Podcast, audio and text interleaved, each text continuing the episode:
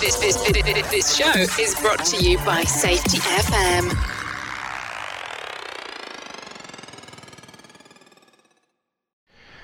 Hi, and welcome to another Robservation. Today's Robservation is on why people do what they do. We constantly get that question from leaders. How many times have we heard someone in an organization say something like, Well, that was dumb, or everybody knows not to do that? You know, in high performing or progressive organizations, these phrases should immediately be challenged by asking them, What makes you believe that? The challenge should happen every time so that they must look at more than their opinion on what happened, and for the organization to better understand the drivers and reactions and responses to those drivers. When Sidney Dekker wrote The Field Guide to Understanding Human Error, he challenged some of those leader thoughts in a few ways. By the way, if you haven't read The Field Guide to Understanding Human Error as a leader, you're missing some of the fundamentals of understanding performance improvement, human and organizational performance, and leadership. And if you haven't read it in the last year, it's probably time to read it again. One of the things Dr. Dekker challenges the reader with early in the book is if we really believe that most of our folks come to work to do a decent job every day. Not all, most. In my experience, when asked that question that way, most leaders will say, yes, most folks come to work to do a decent job. They don't come to get to work to work to get hurt.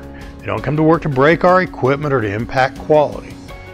So the natural follow on is if that's true, then what Dr. Dekker implies early in the book must also be true, and that's people do what they do at the time they do it for reasons that make sense to them at the time.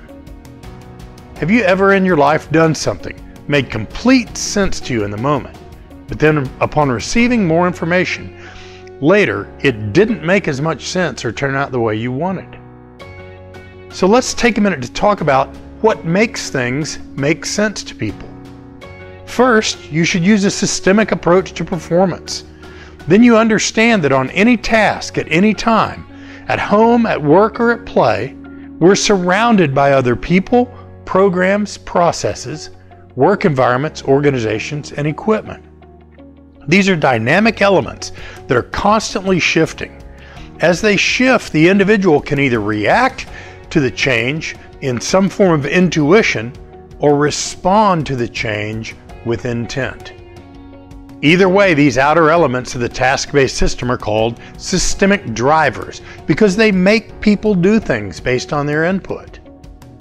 If you believe the science, and you should because it's far more powerful than your opinions, about 90% of our challenges have systemic drivers associated with errors and bad outcomes. In addition, when we see a systemic driver, we will tend to react to that systemic driver within very predictable personality tendencies. And there's going to be more on that in the next observation.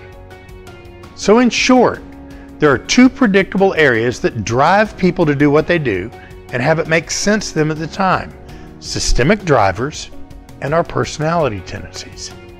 If your organization doesn't pay attention to these critical attributes, you'll probably reach a limit as to what your leaders can understand related to the reasoning that people use to do things that after the fact really don't make sense to the leader.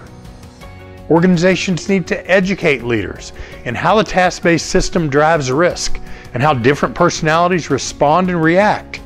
To get over that hump of blaming the individual for doing something that leaders just think it's dumb or wrong. Helping the leaders change their language, change their questions, and change their behaviors related to why someone did what they did is the first step in consistent and sustainable performance improvement.